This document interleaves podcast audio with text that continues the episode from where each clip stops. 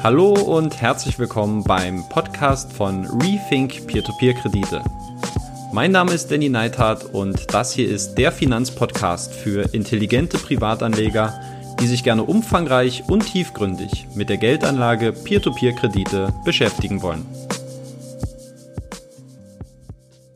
Schön, dass ihr wieder mit dabei seid. Heute zur dritten Episode des Rethink Peer-to-Peer-Kredite Podcasts.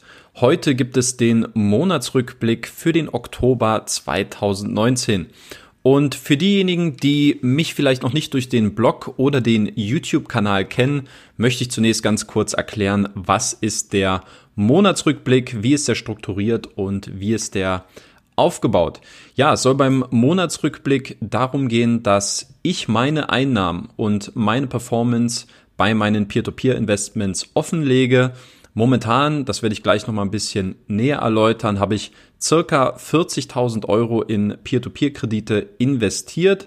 Ähm, ausgenommen davon mein Kreditportfolio bei Bondora Go and Grow. Darauf komme ich gerne später noch mal zu sprechen. Und warum mache ich diesen Monatsrückblick? Es soll dabei nicht um Prahlerei gehen oder um äh, ja dieses Showing off meiner Einnahmen und schaut mal her, wie vermögend ich bin, sondern mir geht's bei meinem Blog ähm, und generell bei Rethink Peer-to-Peer-Kredite sehr stark um Transparenz. Das heißt, ich möchte eben auch authentische Einblicke ermöglichen in meine eigenen Peer-to-Peer-Investments, denn ich bin eben nicht nur Blogger oder Publisher ähm, zum Thema Peer-to-Peer-Kredite, sondern ich bin eben auch Privatanleger. Und das spiegelt sich dann natürlich auch sehr stark in meinen Inhalten wieder, denn zum Beispiel jetzt auch im Monatsrückblick bespreche ich ausschließlich die Unternehmen, bei denen ich auch selber investiert bin. Das sind momentan derer sechs. Äh, ich zähle sie ganz kurz auf. Das sind Bondora, Mintos, Neo Finance, Via Invest, Estate Guru und Debitum Network. Und in diesem Monatsrückblick werde ich über die Einnahmen sprechen, die ich bei diesen sechs Unternehmen erzielen konnte, wie sich meine Performance entwickelt und darüber hinaus geht es dann auch darum, deswegen ist es ja auch ein Monatsrückblick, welche Informationen, welche Neuigkeiten gab es Letz-, im letzten Monat von den einzelnen Unternehmen und wie sind diese auch zu bewerten. Und da versuche ich einfach mal ein bisschen einen Einblick hinter die Kulissen zu geben, sofern es mir dann eben auch möglich ist.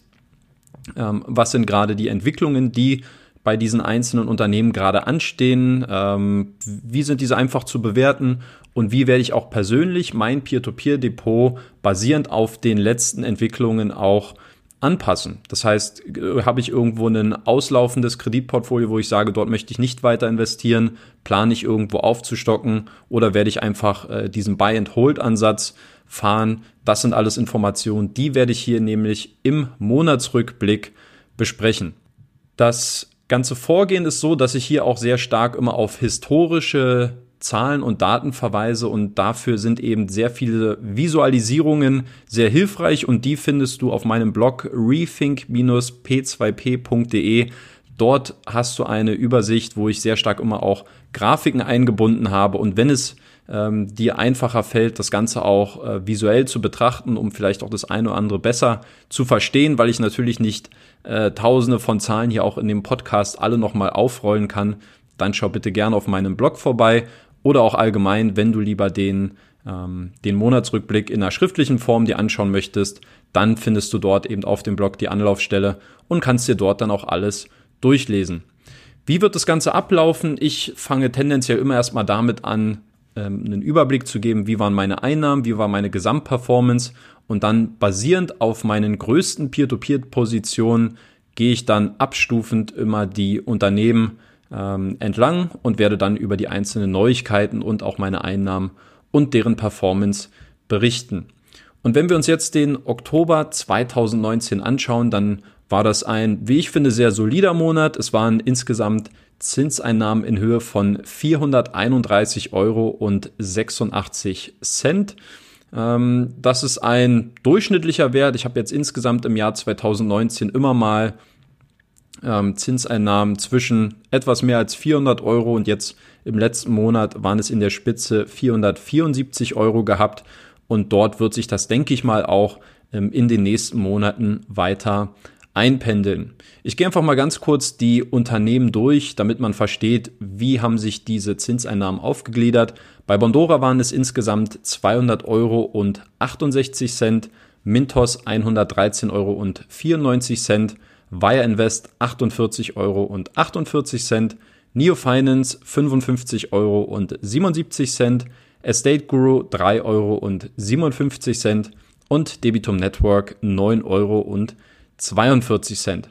Ja, also das ein ganz kurzer Überblick. Ähm, wie sieht's mit meinem Gesamt-Peer-to-Peer-Depot aus? Insgesamt habe ich angefangen im Oktober 2017 zu investieren. Das heißt, mit dem Abschluss des Monats Oktober 2019 bin ich jetzt insgesamt seit 25 Monaten investiert in Peer-to-Peer-Kredite und in dieser Zeit habe ich insgesamt 34.000 Euro in Peer-to-Peer-Anbieter momentan investiert, habe auch schon mal ein bisschen was abgezogen.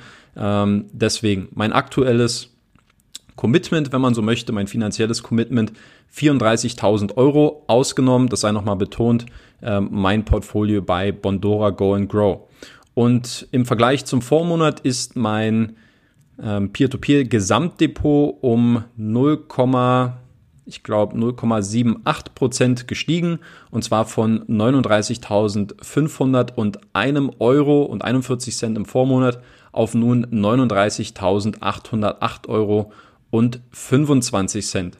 Meine Gesamtrendite, die ich jetzt in diesen 25 Monaten erzielen konnte, die liegt momentan bei 14,29 Prozent. Im Vormonat waren es 14,66 Prozent. Und die Rendite noch ganz kurz für 2019. Diese liegt aktuell bei 13,24 Prozent. Im Vormonat waren es 13,73 Prozent. Das ist ein Trend, den man in den letzten Monaten schon sehr häufig bei mir beobachten konnte. Und das werde ich gleich auch erklären. Das hängt sehr stark mit ähm, meinen Investitionen bei Bondora zusammen, was ähm, meine mit Abstand größte Position für sehr lange Zeit war. Und mittlerweile habe ich dann auch schon ein bisschen Geld wieder abgezogen ähm, von Bondora von äh, Portfolio Pro, um hier genauer zu sein.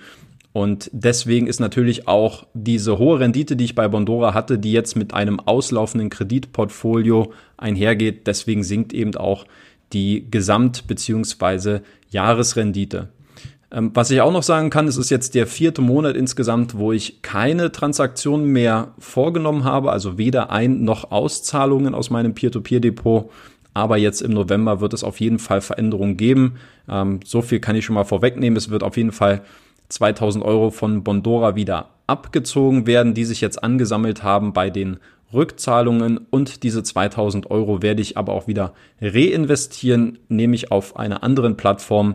Welche das ist, das erfährst du im nächsten Monatsrückblick. Dann fangen wir mal an mit Bondora und hierbei unterglieder ich zunächst immer erstmal meine Entwicklungen im Peer-to-Peer-Depot und anschließend gehe ich dann auf die Neuigkeiten aus dem letzten Monat ein. Bondora ist also immer noch meine größte ähm, Peer-to-Peer-Position. Und wenn du dich übrigens für die einzelnen Zahlen interessierst, also wie viel Geld habe ich auch bei den einzelnen Plattformen momentan investiert, da gibt es auf meinem Blog eine Seite, die ich eingerichtet habe. Ähm, wenn du drauf bist, schaust du mal bitte auf den Reiter über mich und dort findest du die Unterseite meine Performance und dort findest du alle Zahlen ähm, mit ja, wie ich momentan investiert bin, mit wie viel Geld, seit wann ich investiert bin und wie meine Gesamtrendite als auch die einzelne Jahresrendite aussieht.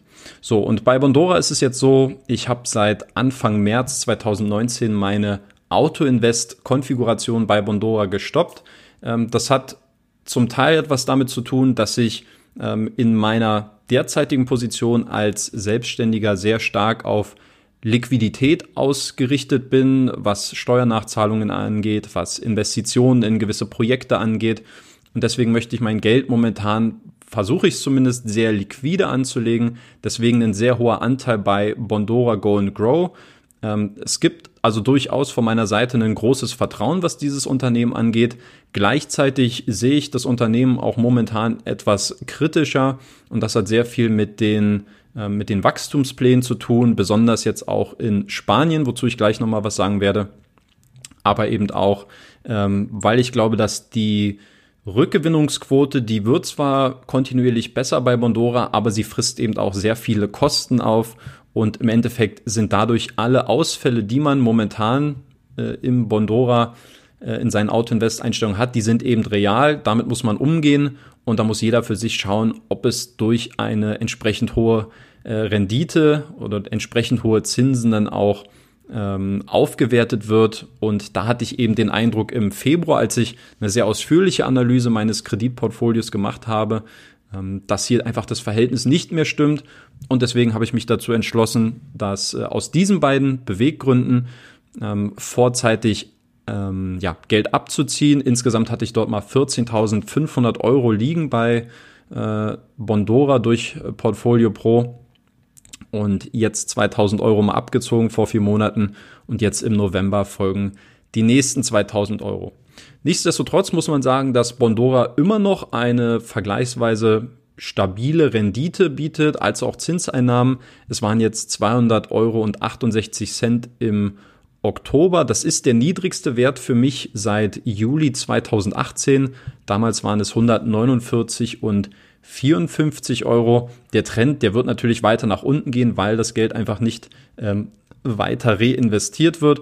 Aber wenn man sich anschaut, die Gesamtrendite nach 25 Monaten, die liegt, wie ich finde, immer noch bei sehr vorzeigbaren 16,55 Prozent. Und die Rendite für 2019 liegt bei 14,96 Prozent. Das wird sich natürlich im Verlauf der nächsten Monate und Jahre weiter äh, nach unten korrigieren. Und ich denke mal, es ist auch sehr spannend, ähm, diesen Verlauf zu beobachten, weil letztlich schaut man immer auf eine sehr hohe Rendite natürlich bei seinen, also unter anderem auch auf eine hohe Rendite bei seinen Peer-to-Peer-Investments. Aber am Ende zählt natürlich auch, wann bekomme ich auch das komplette Kapital meiner Investitionen wieder zurück. Und da ist eben die Frage nach dem Anlagehorizont sehr, sehr wichtig.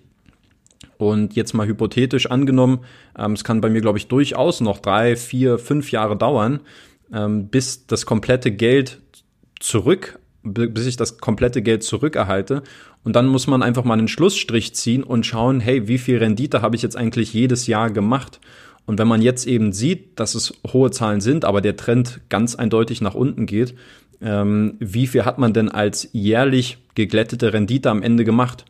Und das ist vielleicht dann auch mal interessant zu bewerten in, äh, in ein paar Jahren, wie sich hier quasi die die Verzinsung des eingesetzten Kapitals entwickelt. Kommen wir mal zu den Neuigkeiten von Bondora. Ähm, ja, viele schauen immer auf die, die Entwicklung des Kreditportfolios, auf das Kreditvolumen besser gesagt, ähm, weil natürlich durch, den, durch die Einführung von Mintos Investment Access äh, eine sehr starke Konkurrenz am Markt ist, die mit den gleichen Argumenten kämpft, nämlich mit sehr viel Liquidität, ähm, mit einer hohen ja, Verfügbarkeit des Kapitals, einer sehr einfachen Bedienung und einer hohen Diversifikation. Mintos hat hier ähm, das Konzept, glaube ich, sehr, sehr gut adaptiert auf seine eigenen Bedürfnisse. Und deswegen schaut man jetzt bei Bondora natürlich immer ganz genau hin, wie entwickelt sich das Kreditvolumen und kommt es womöglich zu einem Abverkauf bei Bondora Go and Grow. Und ich habe die Zahlen jetzt mal wieder ausgewertet. Ähm, ist natürlich immer so ein bisschen zeitlich versetzt, weil ich blicke jetzt auf den Oktober zurück, aber im Oktober selbst bekommt man eben auch nur die Zahlen erstmal für September kommuniziert. Und da gab es auf jeden Fall bei Bondora ein neues Rekordvolumen. Insgesamt 16,31 Millionen Euro, die in einem, äh, die im September 2019 vermittelt werden konnten. Und für mich besonders spannend immer zu schauen, wie viel davon eigentlich durch Bondora Go and Grow. Und das waren jetzt im September 11,1 Millionen Euro. Und wenn man sich diesen Trend mal anschaut, ich habe das auch als Grafik mal auf dem Blog visualisiert, in den letzten drei Monaten, wo Bondora ein Kredit, also ein Kreditvolumen von immer über 14 Millionen Euro vermittelt hat, lag der prozentuale Anteil durch Go and Grow immer zwischen, zwischen 68 und 72 Prozent. Das zeigt also, dass das ähm, Vertrauen in Bondora, aber ganz speziell auch in Go and Grow nach wie vor da ist und dass viele Investoren auch bereit sind, ähm, hier weiter zu investieren, die sich eben nicht davon abhalten lassen durch Mintos Investment Access, wobei das natürlich auch ein kritisches Thema ist, das jetzt auch nochmal äh, aufgerollt werden könnte. Aber Fakt ist auf jeden Fall, Bondora ähm, zeigt weiterhin eine stark ansteigende Form, stark ansteigende Tendenz.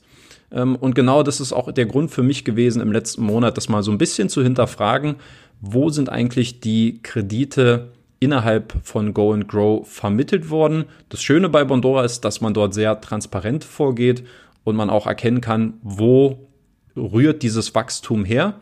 Und hier einfach mal ein paar Zahlen, weil ich habe mich dort ganz speziell auf den spanischen Kreditnehmermarkt eingeschossen, ähm, weil der eben auch sehr stark dafür federführend war, dass eben das Kreditportfolio, das, ich muss mir das abgewinnen, das Kreditvolumen so stark gestiegen ist. Ähm, hier mal einfach nur ein paar Zahlen.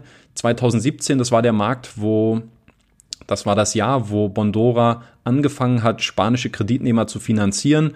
Das sorgte zu einem Kreditvolumen von 4,78 Millionen Euro. 2018 dann massiv runtergefahren, dann waren es nur noch die Hälfte, 2,34 Millionen Euro. Und jetzt mal nur die Zahlen aus den letzten drei Monaten. Juli 2019 4,16 Millionen Euro in Spanien finanziert, im August 3,08 Millionen Euro und im September 3,26 Millionen Euro. Und nicht nur, dass der spanische Markt eben sehr stark jetzt ähm, geöffnet wird von Bondora, sondern es gab auch viele Ankündigungen. Man will jetzt den Bankensektor ähm, oder den, den, den Bankenmarkt attackieren in Spanien, also mit einem Prime Lending-Produkt in Spanien angreifen. Und wenn man sich mal anschaut, zumindest bewertet Bondora diese Kredite, die man vermittelt hat, nicht als sonderlich prime würdig.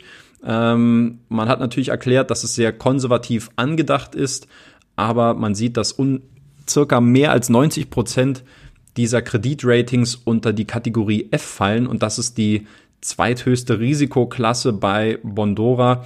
Also das darf man durchaus kritisch hinterfragen und genau das habe ich eben auch zum Anlass genommen, um darum, um darüber ein Video aufzunehmen, einen Artikel zu schreiben und ähm, auch die zweite Folge des Podcasts dreht sich ja um die Frage, äh, ob sich Bondora jetzt einen Sonnenbrand in Spanien holt. Ähm, hör dir gerne den Podcast an oder schau dir den Artikel auf dem Blog an, lies ihn dir durch. Das als kurzer Verweis an dieser Stelle.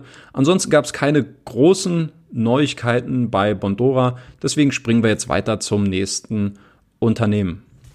Und dieses Unternehmen heißt Mintos, immer noch meine zweitgrößte Peer-to-Peer-Position.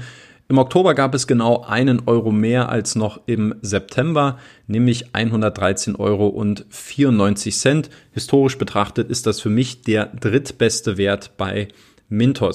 Die Rendite, die spiegelt sich jetzt aktuell ähm, für 2019, aber auch die Gesamtrendite. Beide liegen nämlich bei 12,7 Prozent. Was gab es für Neuigkeiten aus dem letzten Monat? Viele fragen sich natürlich, wie geht es mit dem niedrigen Zinsniveau bei Mintos weiter? Und ich habe dazu im Oktober mal ein Video aufgenommen, ähm, wo ich mich dazu geäußert hatte, dass Investoren ein bisschen mehr Demut, ein bisschen mehr Gelassenheit zeigen sollten, wenn es jetzt um das aktuelle Zinsniveau bei Mintos geht. Ich finde, da ist sehr viel Aktionismus immer mit enthalten, der aus meiner Sicht nicht angebracht ist, weil auch wenn viele Peer-to-Peer -Peer als Hochrisiko-Investment sehen, kann man trotzdem auch mal ein bisschen lockerer bleiben und gerade bei einem Marktführer wie Mintos, den man durchaus auch kritisch hinterfragen kann, und das habe ich auch schon mehrmals in diesem Jahr gemacht, äh, sei es äh, durch die abgelehnte, ähm, ähm, die Ablehnung durch die FCA, die britische Regulierungsbehörde, sei es, dass ich ähm, Invest and Access sehr kritisch sehe. Aus Investorensicht, aus ähm, Unternehmenssicht finde ich, dass Invest and Access eine sehr gute Lösung für Mintos ist, aber weniger für die Investoren. Und ich denke, dass ich hier sehr viele Ansätze gezeigt habe, die in eine sehr kritische Richtung gehen.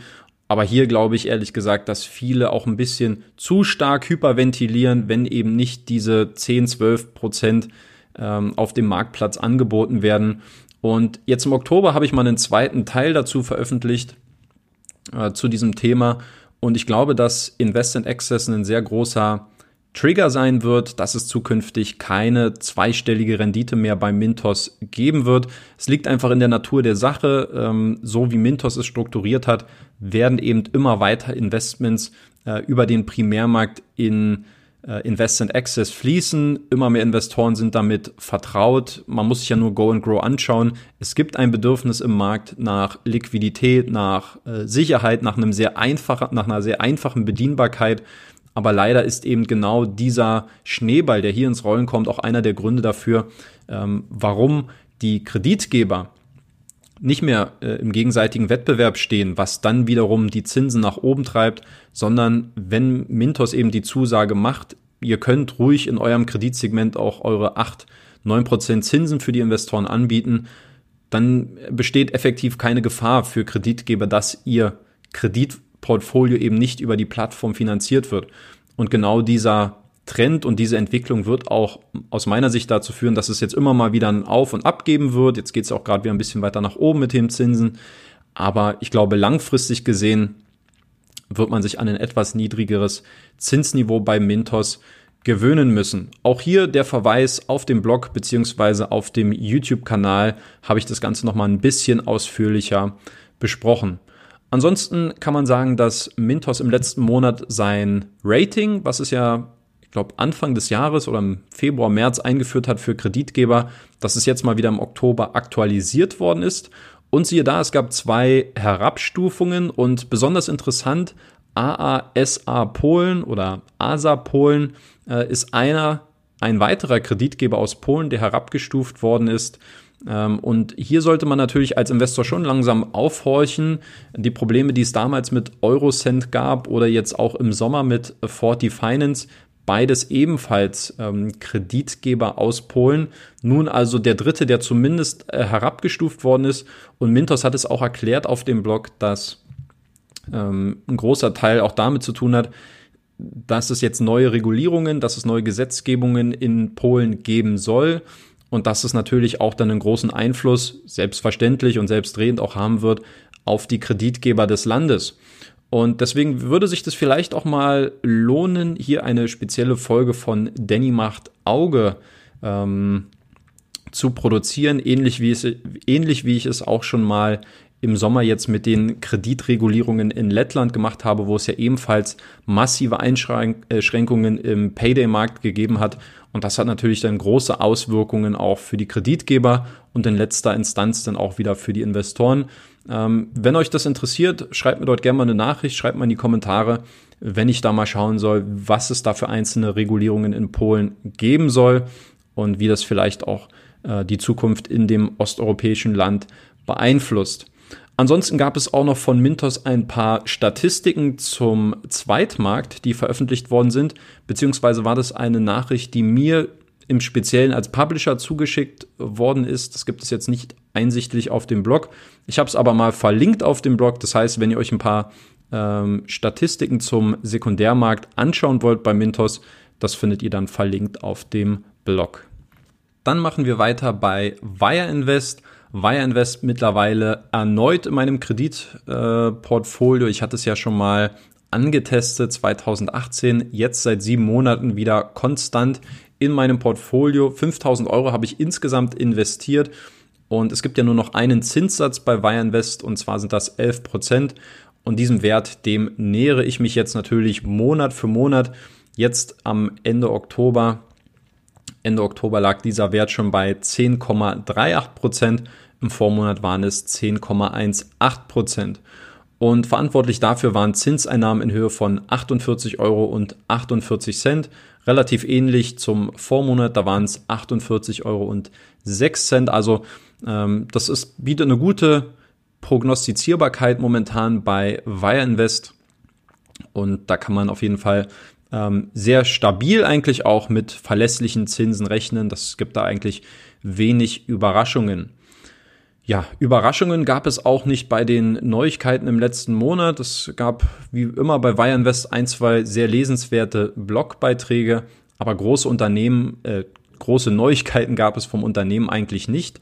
Ähm, eine Nachricht habe ich noch aufgefasst und zwar der Mutterkonzern von Wireinvest, nämlich die Wire SMS Group, die hat verkündet, dass die Kreditvergabe in Schweden von der UC, das ist eine Kreditratingagentur in Schweden, dass diese das äh, Kreditprodukt von Wire Invest, das heißt dort via Kontor, ähm, ausgezeichnet hat mit einer sehr hohen Prämierung, irgendein Goldzertifikat, fragt mich nicht, ähm, soll also auf jeden Fall symbolisieren, dass ähm, Wire Invest bzw. die Wire SMS Group mit ihrem mit ihrer Tochtergesellschaft, mit der sie die Kreditvergabe in Schweden abwickelt, dass sie dort scheinbar sehr solide vorgehen und ähm, eine gute Reputation haben und gute Bewertungen vornehmen. Das wird eben von den lokalen Behörden dort honoriert.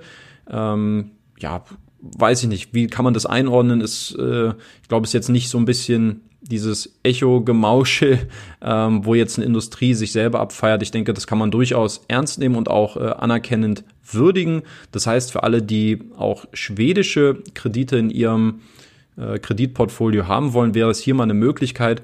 Kann mich sonst eigentlich an wenig Peer-to-Peer-Anbieter oder Marktplätze erinnern, wo äh, man schwedische Kredite herbekommt. Insofern wäre das als äh, sinnvolle Diversifikation anzusehen. Und das Schöne ist, es gibt auch kein es gibt ein äh, Agreement auch mit äh, zwischen Via Invest bzw. Via SMS Group und ähm, dieser Tochtergesellschaft, die sie dort haben, ähm, sodass keine Quellensteuer ähm, von den Zinseinnahmen abgezogen wird. Ja, das ist ja auch immer ein großes Thema bei Wire Invest. Ähm, eigentlich, glaube ich, mit das häufigste Thema, muss man Steuern zahlen oder nicht, werden die dort abgezogen, muss man was einreichen. Ähm, deswegen hier nochmal an der Stelle der Hinweis. Momentan ist es so, dass bis auf Spanien und Tschechien in allen Ländern, in denen Wire, äh, Wire Invest aktiv ist, keine Quellensteuer von den Zinseinnahmen abgezogen wird. Das heißt, wer nicht diese steuerliche Ansässigkeitsbescheinigung einreichen möchte, wer sich nicht den Aufwand machen möchte mit dem Finanzamt und allem drum und dran, der wählt einfach nicht die spanischen und die tschechischen Kredite aus und dann ist auch alles gut. Dann gehen wir weiter zu Neo Finance, dem litauischen Peer-to-Peer-Anbieter. Ähm, der startete bei mir zeitgleich in meinem Depot wie auch Wireinvest. Das war ein Prozess, den ich erst noch abwarten wollte, bis meine Baltikum-Reise im März vorüber war und meine positiven Eindrücke haben sich ebenfalls hier bestätigt. Deswegen habe ich auch hier 5000 Euro bei Neo Finance investiert und nach sieben Monaten liegt meine Rendite hier bei 11,5 3,8 Prozent, also ein Prozentpunkt mehr jetzt als bei Wire Invest aktuell. Und äh, für mich sind das vor allen Dingen auch deshalb beeindruckende Zahlen, da eben äh, bei diesen Zinseinnahmen, die ich von Neo Finance, die ich immer aufliste, da ist nämlich zum Beispiel der Abzug einer 15% Quellensteuer bereits berücksichtigt. Das heißt, hier sind schon 15% abgezogen von den Zinseinnahmen und dennoch ist die Rendite schon auf einem sehr, sehr guten Weg und äh, die wird sicherlich auch noch weiter bis auf, so schätze ich zumindest, bis auf äh, 13 Prozent weiter ansteigen. Ja, was gab es Neues von Neo Finance? Ähm, der Oktober, muss ich sagen, verlief auch hier relativ ruhig. Es gab eine Ausnahme. Man hat Anfang des Monats verkündet, dass man ähm, zukünftig jetzt nur noch die Akquise von Kreditnehmern mit der Hilfe künstlicher Intelligenz bewerten wird. Das ist ein Prozess, der wurde ja schon vor drei, vier Monaten angekündigt. Und dazu habe ich auch schon einen Beitrag veröffentlicht, äh, Thema künstliche Intelligenz und Peer-to-Peer-Kredite. Und da habe ich mal sehr genau geschaut, was hat Neo Finance eigentlich vor mit der Einführung von künstlicher Intelligenz? Wie geht man dabei vor? Und äh, ich führe das jetzt einfach mal ganz kurz nochmal aus, weil was für mich interessant war, man denkt ja häufig, künstliche Intelligenz soll dabei helfen zu unterscheiden, oder wie kann man die, das ist ja der erste Verdacht, wie kann man die Ausfallquote der Kreditnehmer minimieren und welche Faktoren, welche Informationen können zu gewissen Datenmustern zusammengeführt werden, die eben zu einer geringeren Ausfallquote führen. Und was ich interessant fand, Neo Finance hat hier schon sehr viele Prognosen auch geteilt und ich hatte auch mit ähm, der Person, die dort verantwortlich ist bei Neo Finance, auch mal eine Stunde telefoniert. Und tatsächlich sind die momentanen ähm, das momentane, die Bewertung des, der Kreditnehmer, die hat eigentlich schon einen sehr positiven ähm, oder eine sehr genaue Einschätzung der Kreditnehmer immer schon gegeben. Das heißt, das System, was es vorher gab bei Neo Finance, war eigentlich schon sehr akkurat, wenn man es jetzt gegenüberstellt mit dem, was man sich durch dieses neue System mit Artificial Intelligence verspricht. Und das Interessante ist, ähm, Neo Finance hat ja insgesamt drei Kreditratings, A, B und C. Und man möchte eben nicht nur A und B, die Ausfallquoten, die man, ähm, wo es kaum große Unterschiede geben wird, aber man möchte besonders beim C-Rating ähm, genauer hinschauen und man will dort diese optimale Cut-off-Rate definieren. Das bedeutet also normalerweise sind die Informationen so angelegt, dass man in einem alten System sagt, okay, irgendwo muss es eine Grenze geben, dass man sagt, hier kippt das Verhältnis zwischen es rentiert sich für die Investoren und man kann einen hohen Prozentsatz anbieten, der natürlich einhergeht mit einer erhöhten Wahrscheinlichkeit, ähm, dass ein Kredit auch mal ausfällt. Und genau diese Grenze zu definieren, das ist eben ähm, der große Vorteil, den man jetzt sich durch die Einführung dieser neuen äh, KI-Technologie verspricht, dass man hier eben noch besser herausfiltern kann, ab wann fällt ein Kredit oder ab wann kippt dieses System, dass sich das Renditeausfall oder das Zinsausfallniveau ähm, ins Negative dreht. Das heißt, Neo Finance möchte eigentlich, und das fand ich auch interessant, mehr Kreditnehmer. Also man möchte nicht äh, versuchen, genauer zu definieren, wer ist kreditwürdig, wer nicht und minimiert dadurch dann in letzter Konsequenz sein, ähm, sein Kreditvolumen, sondern man möchte es erhalten oder sogar ausbauen und dafür muss man einfach noch genauer bestimmen, wie verhalten sich insbesondere die 50-50-Kandidaten, ja, die Wackelkandidaten, ähm, wo kann man noch mehr Kreditnehmer auswählen, die dann eben auch letztlich einen, äh, einen Return für den Investor, aber natürlich auch für das Unternehmen bringen.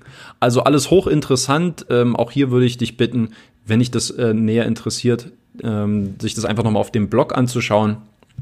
Alternativ dann auf dem YouTube-Kanal.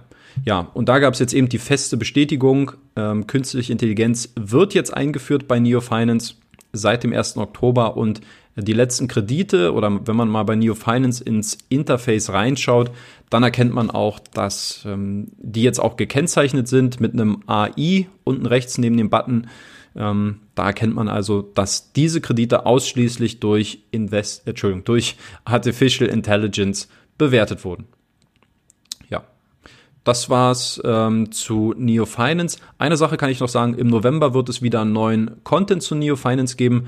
Dort werde ich das Geschäfts- und Monetarisierungsmodell auf Herz und Nieren prüfen.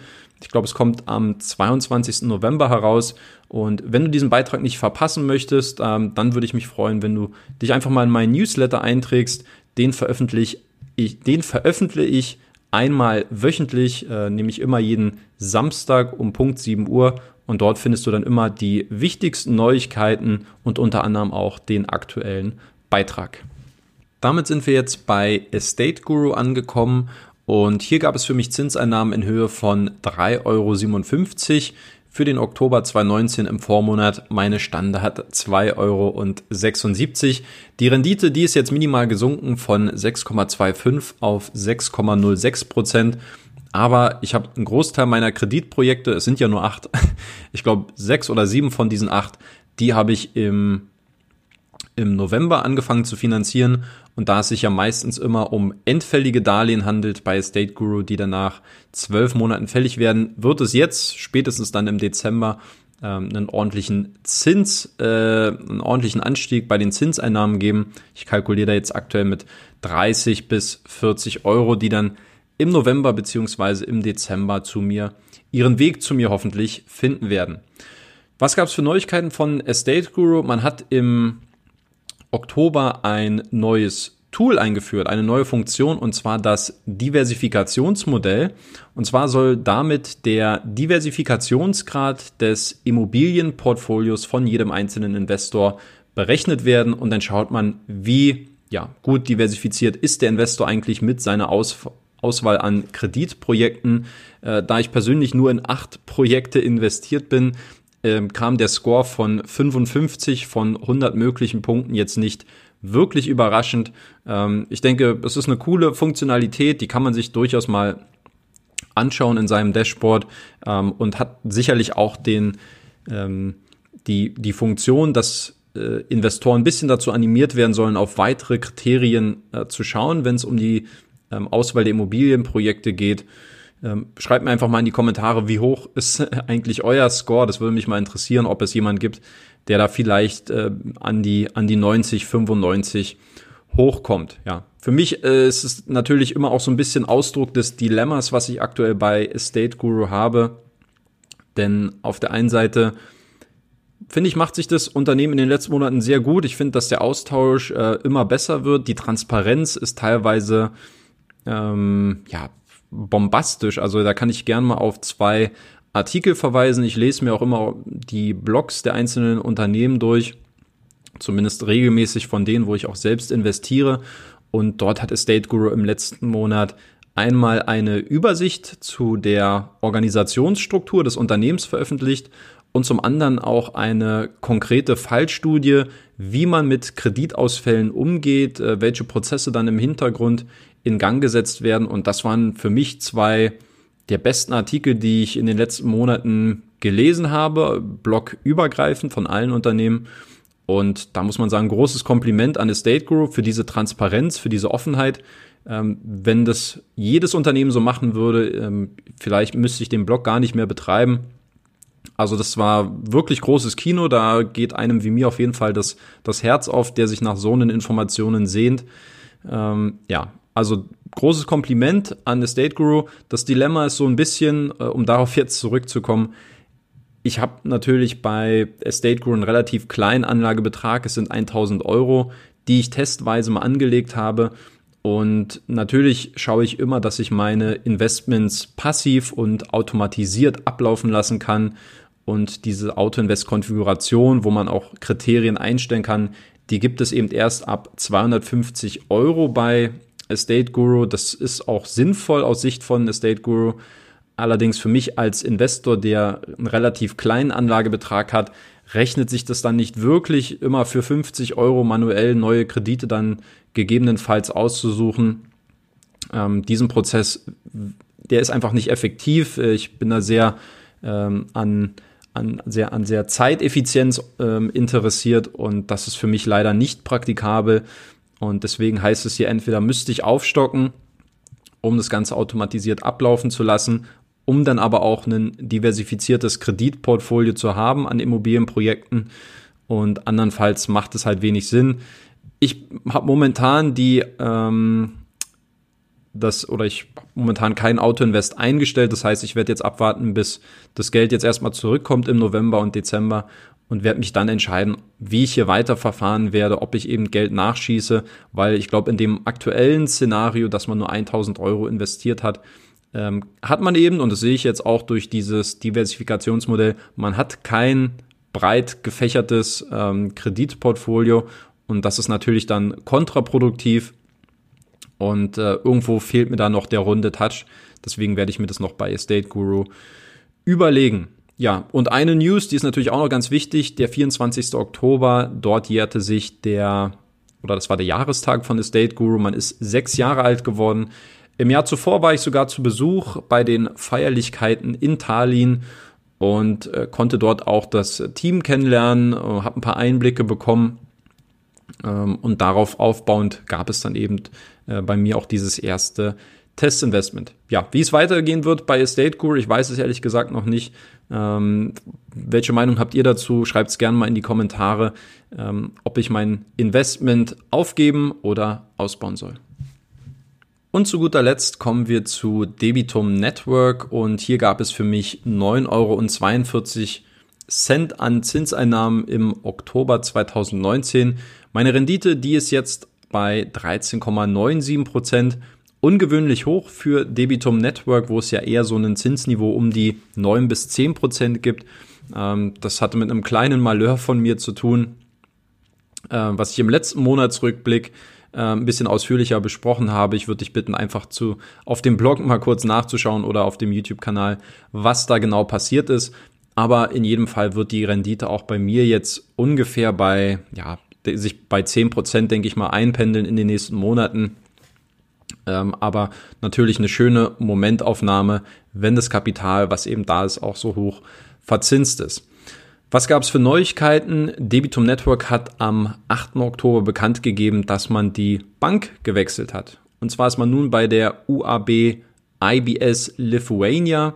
Ähm, die schlechte Nachricht ist, die 99 Cent, äh, die pro Geld ähm, oder die bei jeder Auszahlung vom Investorenkonto ähm, entnommen werden, die werden auch weiterhin so bleiben. Das war ja eines der ähm, ersten Kritikpunkte, die ich an Debitum Network geäußert hatte und auch persönlich dann in Riga zur Sprache gebracht habe. Ähm, warum müssen Investoren sofort ähm, 99 Cent bezahlen oder werden ihnen von ihrer Investition, von ihrer Einzahlung sofort abgezogen, bevor schon der erste Euro investiert worden ist und das erste Geld verdient wurde durch die Plattform.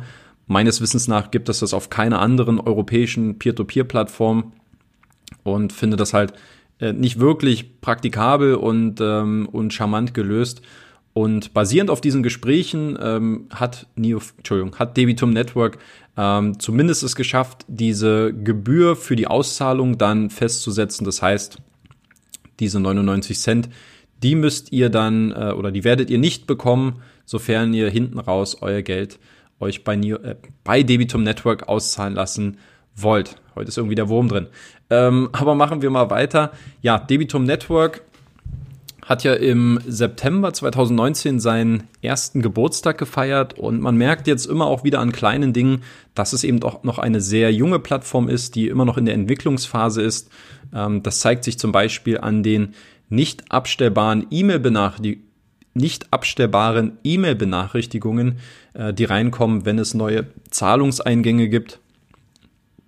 Und ähm, da ist es einfach so, ich habe das Ganze jetzt auch mal angefragt und äh, es ist wohl ein, ein Thema, was aktuell ähm, versucht wird zu beheben, dass man das dann zukünftig auch einstellen kann, dass man diese Benachrichtigung jetzt nicht unbedingt immer bekommen möchte, weil das Postfach dann natürlich auch irgendwann explodiert. Und äh, ja, ein zweites Thema ist auch das, das Reinvestieren in neue Assets mit der Auto-Invest-Konfiguration. Da gibt's auch jetzt ähm, kleinere Baustellen, weil ähm, wenn man im Autoinvest eingibt, nicht in die gleichen Assets zu investieren, dann werden schlussendlich doch in die gleichen Assets investiert, nur mit einem anderen Zeitrahmen. Ähm, und das hat natürlich dann am Ende nichts mit Diversifikation zu tun, wenn ich eben in dem gleichen Kredit, in dem gleichen Firmenkredit drinstecke, der nur einen anderen Zahlungs- oder Zeithorizont hat. Das ist, äh, hat mit, das ist eine Scheindiversifikation, da haben mich auch schon mehrere drauf angesprochen. Ich habe es auch schon an ähm, an Debitum weitergeleitet. Und auch hier ist das IT-Team dran, dass man ähm, diese Funktionalität demnächst umstellen wird. Ich kann natürlich Debitum verstehen, wahrscheinlich durch die fünf Kreditgeber, mit denen man momentan zusammenarbeitet, kommt man vielleicht noch nicht auf dieses Kreditvolumen, was man gerne hätte. Insofern ist es von Debitum, ich will jetzt nicht sagen Kalkül, aber man nimmt es natürlich gerne mit. Ähm, nur aus Investorensicht hat man da eben effektiv keine reale Diversifikation. Deswegen äh, da bitte auch mal drauf achten äh, und gegebenenfalls dann in der Übergangszeit vielleicht auch mal in Betracht ziehen, dass man dann einzelne Kreditprojekte manuell auswählt. Ja, aber das ist eben auch ein bisschen die Gefahr, weil Firmenkredite äh, sind tendenziell weniger verfügbar, dafür aber mit einem höheren Kreditvolumen. Das ist ja der gleiche Grund, warum es ja bei Crowdestor einen Mindestanlagebetrag von 100 Euro gibt, bei ähm, Estate Guru von 250 Euro, wenn man das Ganze automatisiert machen will. Wenn nicht, dann sind es dennoch 50 Euro. Und Debitum Network ist ja auch in diesem ähm, Firmensegment, konzentriert sich auf Geschäftsdarlehen, auf Factoring-Kredite und da müsste normalerweise eigentlich auch es eine 50 oder 100 Euro Grenze geben, dann wäre dieses Problem, glaube ich, auch nicht existent. Aber man möchte eben ähm, diese 10 Euro anbieten, um so ein bisschen auch den Threshold, glaube ich, nach unten zu, zu setzen. Aber da muss man eben als Investor dann auch aufpassen, ähm, in welche Projekte man wirklich investiert. Deswegen wäre mein Tipp vielleicht auch mal jetzt in der Übergangszeit ähm, einfach mal sagen, okay, ich investiere jeweils 50 Euro und dafür macht man das dann äh, manuell ähm, kann vielleicht eine Lösung sein für den Übergang. Ja, ansonsten noch zwei, es gab noch äh, eine Einführung, eine sicherheitsbedingte Einführung, jetzt zwei neue Sicherheitsstufen, die es jetzt bei Debitum Network gibt, ähm, um der Geldwäschebekämpfung ähm, einherzugehen. Das sind natürlich Sachen, die von der lettischen Gesetzgebung vorgegeben sind, um hier einfach ähm, diesen Kampf gegen äh, AML, gegen Anti-Money Laundering äh, um dagegen vorzugehen. Insofern musste ich das jetzt auch mal machen. Da bitte nicht wundern, es ist äh, eine Sache, die ist schnell erledigt. Aber das ähm, wurde jetzt eben auch zur Sicherheit der Investoren weiter eingeführt. Damit sind wir jetzt auch am Ende des Monatsrückblicks für den Oktober 2019 angekommen. Wenn du bis hierhin gehört hast, dann möchte ich dir vielmals danken, dass du mir äh, deine Aufmerksamkeit und deine Zeit geschenkt hast. Ganz am Ende gibt es noch nur ganz wenige und kurze Anmerkungen. Nummer eins, ähm, wenn du dich dafür interessierst, dich neu bei einer Peer-to-Peer-Plattform anzumelden, dann würde ich es super finden, wenn du dafür auf meinem Blog vorbeischaust und auch meine Affiliate-Links nutzt. Das ist nämlich ein, ähm, ja, ein etablierter Weg, glaube ich, um Publisher wie mich auch dann zu unterstützen. Ähm, will nicht dazu aufrufen, dass ihr euch irgendwo investieren müsst, aber wenn ihr euch eben dafür interessiert und sagt, hey, ich hätte eben Lust, wo Neues mal zu investieren, es gibt ja auch genügend äh, Bonusprogramme auch speziell für Anmeldungen neuer Investoren.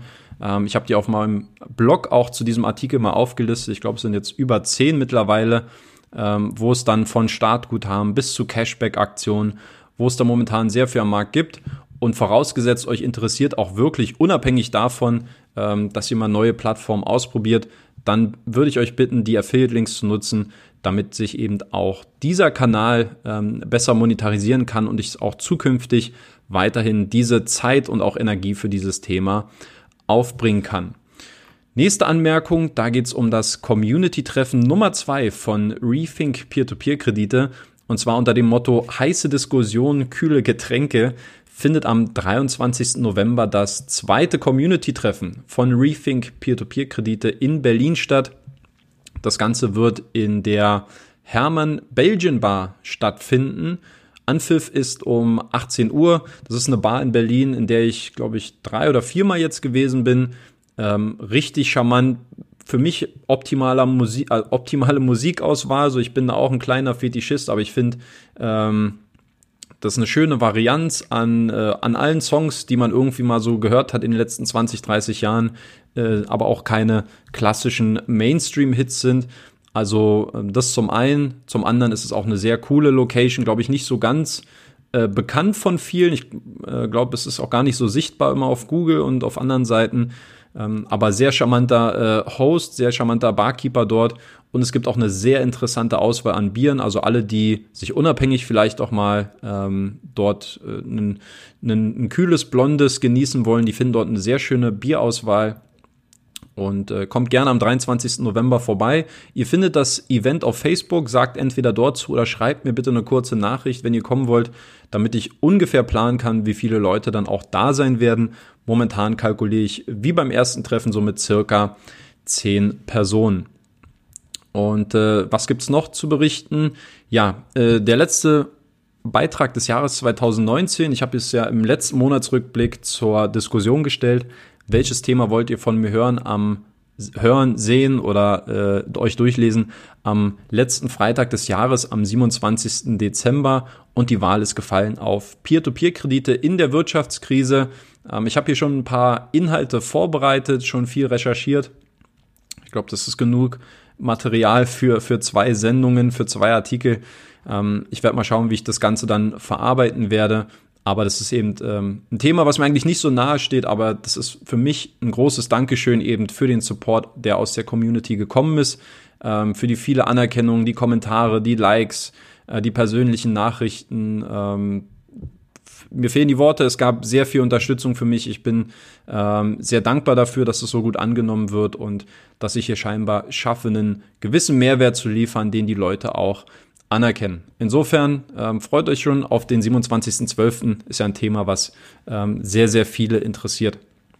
Ja, und damit möchte ich es auch belassen. Das war der Monatsrückblick für Oktober 2019.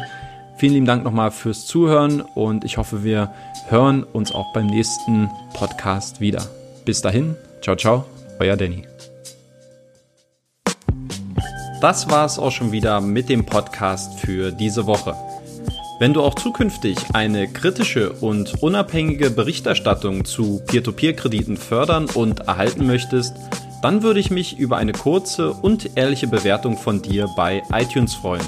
Du hilfst dem Podcast damit sichtbarer zu werden und mehr Reichweite zu gewinnen und im Gegenzug bekommst du dafür auch weiterhin kostenlose Analysen und Hintergrundinformationen zu Peer-to-Peer-Krediten.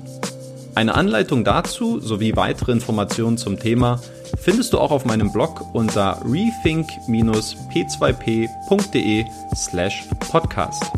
Vielen lieben Dank fürs Zuhören und bis Danny.